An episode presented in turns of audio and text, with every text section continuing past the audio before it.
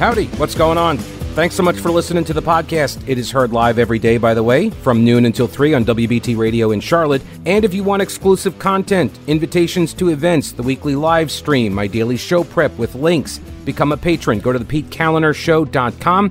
This podcast is also supported by North Carolina businesses, so please consider supporting them. Try not to skip through their short ad. Make sure you hit the subscribe button to get every episode for free right to your smartphone or tablet. And thanks so much for your support. The Republican led North Carolina Senate has now voted to override four of Governor Ray Cooper's vetoes. My good friend Ray, bringing the chamber's total number of veto overrides this legislative session to six. I don't even know what number Cooper is up to with his vetoes. It's like, I think 720 or 21, something. I lost track. Two of the bills that he vetoed Senate Bills 299 and 331 had originally passed the Senate unanimously, unanimously, but he vetoed it. And then after the veto, all of the Democrats in the Senate voted to sustain his veto. So what does that mean? It means they flipped their votes. Except for one, Mike Woodard from Durham. He voted to override the veto on those two bills. 299 and 331. 299 is uh, this is a bill that again bipartisan everyone supported it. It had the support of state treasurer dale Folwell a republican and state auditor beth wood a democrat. They urged lawmakers to override the governor's veto. Both of them did.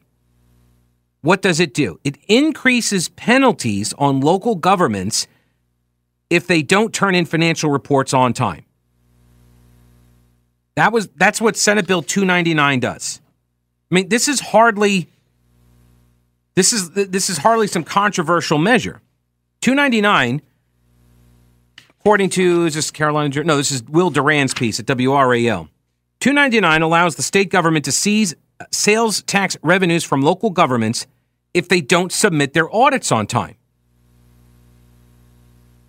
It comes on the heels of the state having to take over small towns that ran into financial issues in recent years. Spring Lake, North Carolina, the town's former finance director pleaded guilty last year to embezzling more than half a million dollars from the town, right? So if you're not turning in the audits and then the state has to come in and bail you out because of corruption, the state says, hey, you know what? Maybe we should increase the penalties if you don't comply with the audits to make it hurt. Why? To make you comply. So you submit the audits, so this way the state has a, a heads up that something is amiss. They wrote, uh, the auditor and the treasurer wrote a joint statement that these changes in the bill are going to help local taxpayers, not hurt them. But Democrats didn't care. what matters more is, is making sure that Roy Cooper maintains as much lame duck power as he has. That's what that's about. Eight of the nine Democrats flipped their votes. They caved, which is a testament to how much he is, well, either, st- well, he's either feared or needed in the North Carolina Democratic Party. Why else would you flip your vote on this? Except to protect Roy Cooper's power. That's it or you're afraid of something that he's going to do to you, like he did to Kirk deViere, Democrat senator that he uh, that Cooper targeted for defeat in a primary, which by the way worked. Val Applewhite beat him. Val Applewhite got a whole bunch of uh, money from Cooper and his allies and uh, a lot of support, campaign endorsements, and all sorts of stuff like that. And she beat him in the primary. That message was received loud and clear, apparently. Again, this speaks to the uh, uh, the criticism that Tricia Cotham, state representative, uh, Tricia Cotham had about the North Carolina Democratic Party. That if you you break ranks, they come after you. They seek to defeat you. After voting to support these bills, Democrats have decided that loyalty to the party's leader is more important than good policy. Democrats have a constituency of one, and that one is Roy Cooper, said State Senator Jim Perry, Republican from Lenoir. okay, Lenoir, yes. I think it should be Lenoir. That's just it. That's the way it's spelled. On Tuesday afternoon, State Treasurer and uh, uh, Dale Folwell and Beth Wood put out their statement saying the taxpayers are going to be hurt by this lack of transparency. They urged uh, the sustaining of the veto, or uh, sorry, the overriding of the veto. But Democrats, uh, they broke. Eight of them at least did. One did not, Mike Woodard, and so it allowed the state Senate to override the veto. What that tells me is Woodard was the one guy. Everybody knew that they didn't want to cross Cooper. They didn't want to send a signal of weakness. So just peel away the bare minimum to override the veto and, you know, mission accomplished. Eight of the nine get to dodge any kind of fire from Cooper, but the, the bill becomes law. What else? Uh, the Senate also overrode Cooper's veto of Senate Bill 364. This is the Non Discrimination and Dignity in State Work Act, or as I call it, the NDSW, or the NDSW for short, which originally passed the chamber with a 30 to 15 vote. So that means three Democrats signed onto it. The bill would ban the state government from requiring employees or job applicants to publicly adhere to an ideology or, quote, affiliations, ideals, or principles regarding matters of contemporary political debate or social action as a condition of employment. Despite initial, initial support from three Democrats, they all voted to sustain Cooper's veto. But it doesn't matter because in the Senate, they have enough votes to get by. Republicans do. So that that got overridden. Uh, it goes to the House. Senator Warren Daniel, who is a Republican from Burke County, he is the lead sponsor of this legislation, and he says it's about protecting state employees' First Amendment rights. Speech, assembly, right? The government should not be requiring employees to think in a particular manner. This is their argument. You, you, you cannot you cannot abridge people's First Amendment rights in order to get jobs. You can't screen people out using code words in order to find out if they are down with the DEI. And that's what this is about the DEI. It's unclear, according to Will Doran's piece at WRAL, it's unclear if the bill would ban all future HR training focused on DEI or diversity, equity, and inclusion. Democrats believe that the bill's in that that is the bill's intent. It's broadly written to ban training that touches on any of a dozen broad types of ideas related to Marxism. I mean, I'm sorry, uh, sexism, white privilege, systemic racism, and other related topics such as Marxism. But Republicans have tended to avoid answering that question directly. I got to say, a lot of Republicans got to, y'all got to uh, read up on what it is that you are fighting. You need to articulate these arguments way better than you're articulating them so far. Tuesday's veto override passed along party lines with every Republican voting for it, every Democrat voting no. So we're going to go over some of what DEI is about. And we're going to rely on a fellow by the name of James Lindsay. He's got a website called New Discourses. I've been following James uh, Lindsay for years ever since he and uh, two colleagues of his, Peter Boghossian and uh, Helen Pluckrose, they put together a series of papers to expose the corruption of the quote soft sciences, specifically gender studies, feminist studies, right? The stuff that we now would consider quote woke they were the ones that put the paper into the uh, peer reviewed journal and got it published about racist dogs at the dog park that wouldn't play with other dogs of a different color. Right. They, they rewrote Mein Kampf, Hitler's autobiography, and they just swapped out some of the some of the words to make it woke. Yeah, stuff like that. They submitted like more than a dozen papers, and like half of them got published. It exposed. It was an embarrassment for the field. So so he has continued this work.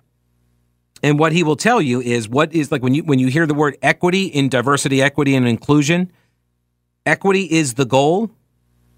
What is it? He says it's a rebranding of socialism.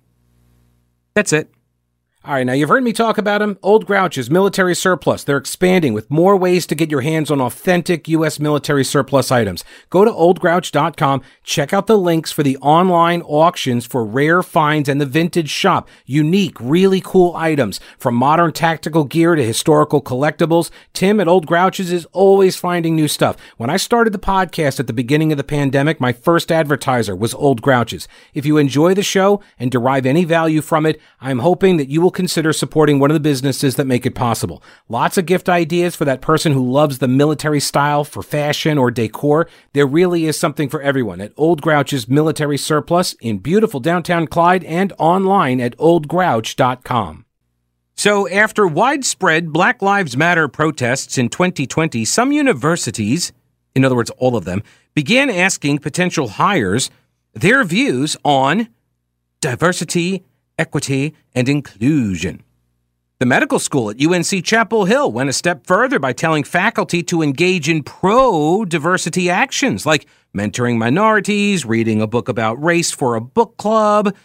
Well, that policy has since been repealed and similar ones banned by the university's Board of Governors. But lawmakers want to stamp it out statewide DEI.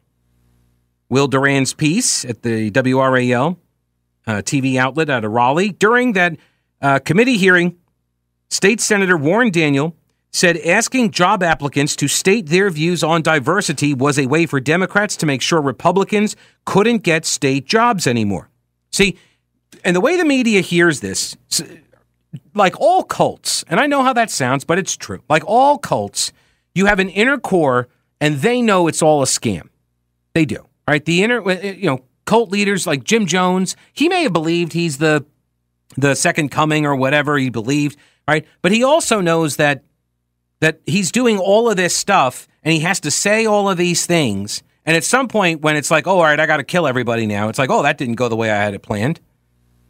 So with all cults, you have your inner circle, right, the core, and then you have circles outside of that, concentric circles outside of that, where you have like, you know, people who are true believers, uh, but but they're not brought in. They're enforcers, right? You and at the very outside, you've got sort of this crowd that just goes along because they just don't know any better.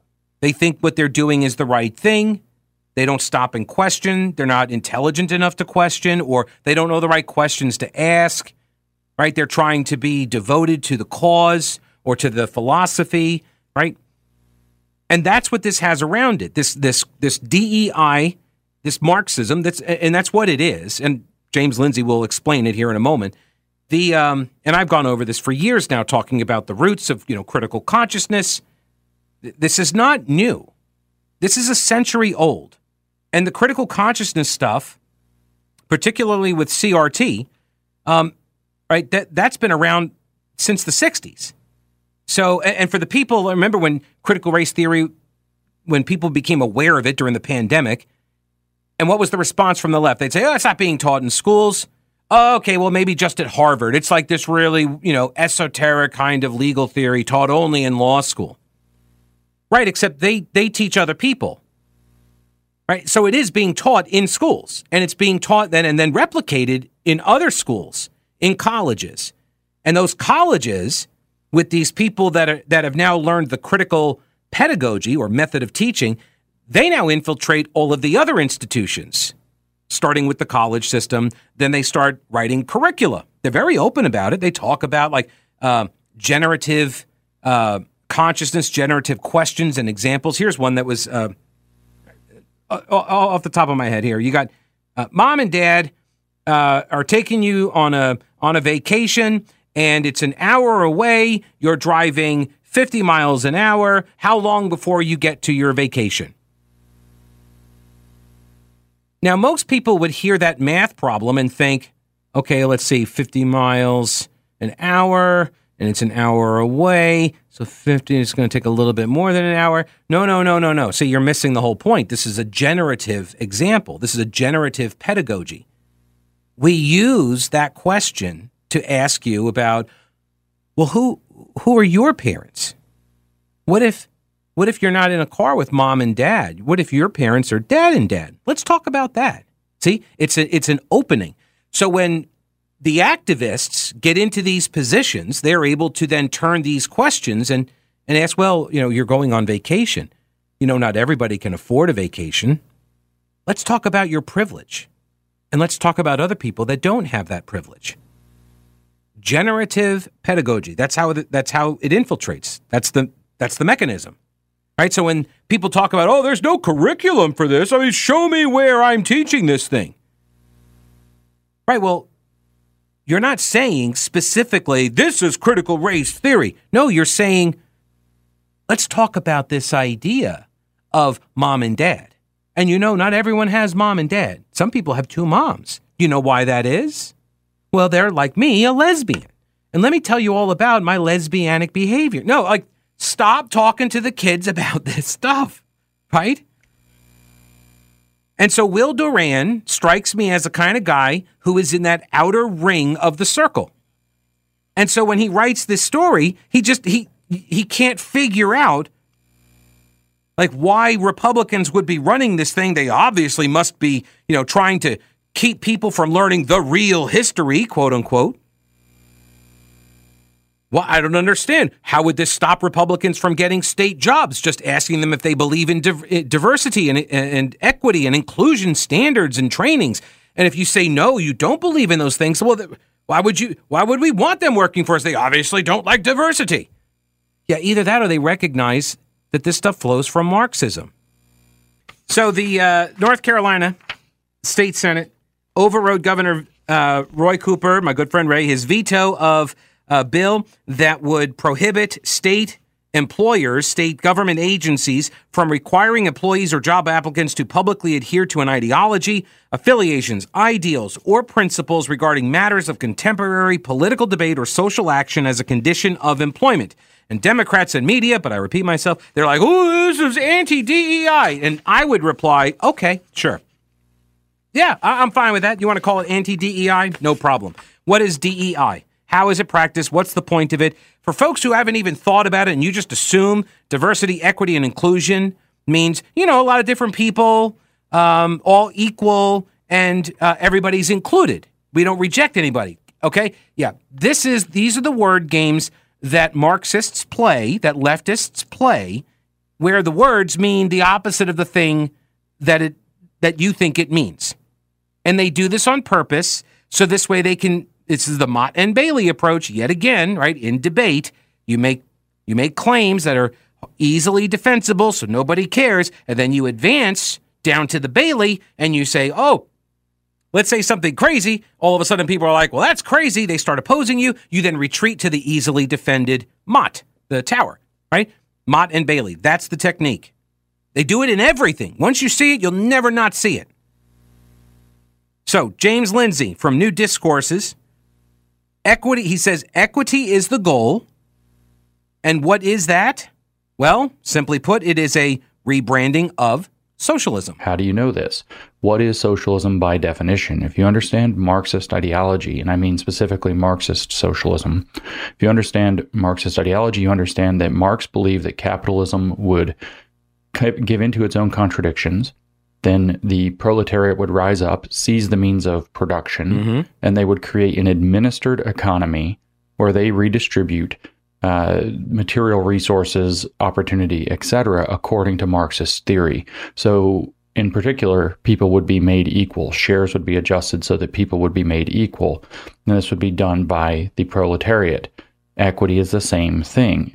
Social equity is defined by H. George Frederickson as uh, compared against equality as equality is when citizens A and B are equal, and equity is when shares are adjusted so that citizens A and B are made equal. In other words, you're going to have the seizure of the means of distrib- uh, distribution of resources, whether those are material or cultural. They're going to be redistributed to groups and then within, within the groups to individuals within those groups. And so you're going to have a redistributed economy where groups are made equal and presumably most individuals within those groups will be equalized by that mechanism. So equity means socialism. The only thing that's different is it's not purely economic. It now takes into account things like racial identity, sexual identity, gender identity, fat status, and so on. All these identity politics. Right. It's just a different currency. But the outcome is still the same under a Marxist philosophy in economic terms, right? These decisions now, who gets what and how much, how do you decide that? Well, that would be administered by the party. And that's where the diversity and the inclusion comes in. Diversity is not diversity meaning looking different or having different backgrounds or different, uh, you know, gender, sex, sexuality characteristics. What diversity means is that those characteristics are spoken to in an authentic way, which is defined by the neo Marxist identity theories, whether that's critical race theory, gender theory, queer theory, or whatever else. So you are actually, under their view, not authentically diverse because you're not representing your uh, diverse perspective authentically unless you're speaking to it from a position that's adopted the critical theory, the mm-hmm. relevant critical theory. We see in policy documents all over that diversity doesn't mean hiring for characteristics like sex, gender, race, etc. That means hiring for expertise in diversity. And if people happen to be of different sex, gender, etc., that's even better. Expertise in diversity means you've adopted the so called unique, structurally determined voice of color or voice of your identity. And therefore, you are actually speaking what the critical theory or the Marxist theory, Marxist identity theory, is saying that somebody who looks like you should be saying. Okay, what is what does all of that mean? Make it real easy here.